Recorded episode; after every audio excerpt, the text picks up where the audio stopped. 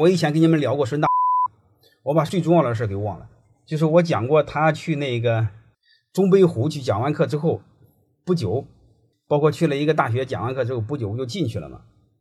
进去之后后来不就出来了嘛？讲过那个事，出来之后紧接着他给我们带来了带来了很大的一个影响是什么呢？我我我们推测和他有关系啊，他自己也推测和他有关系，但是我们没不能没找到必然的关系，啥意思呢？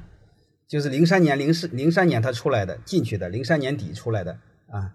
然后如果你们有印象的话，零三年底或零四年的时候取消了农业税。我通过这个，我想跟你们讲两句话，就鲁迅的三句话：这个世界上永远有三类人，第一默默无闻的人，第二个呢为民请命的人，嗯，还有一个呢舍身求发的人。后两类。都是值得我们敬重的，这些是给我们真做出了巨大的贡献。啊，其他的鸟人我们就不聊了。这是一个民族的精英，一个民族的未来。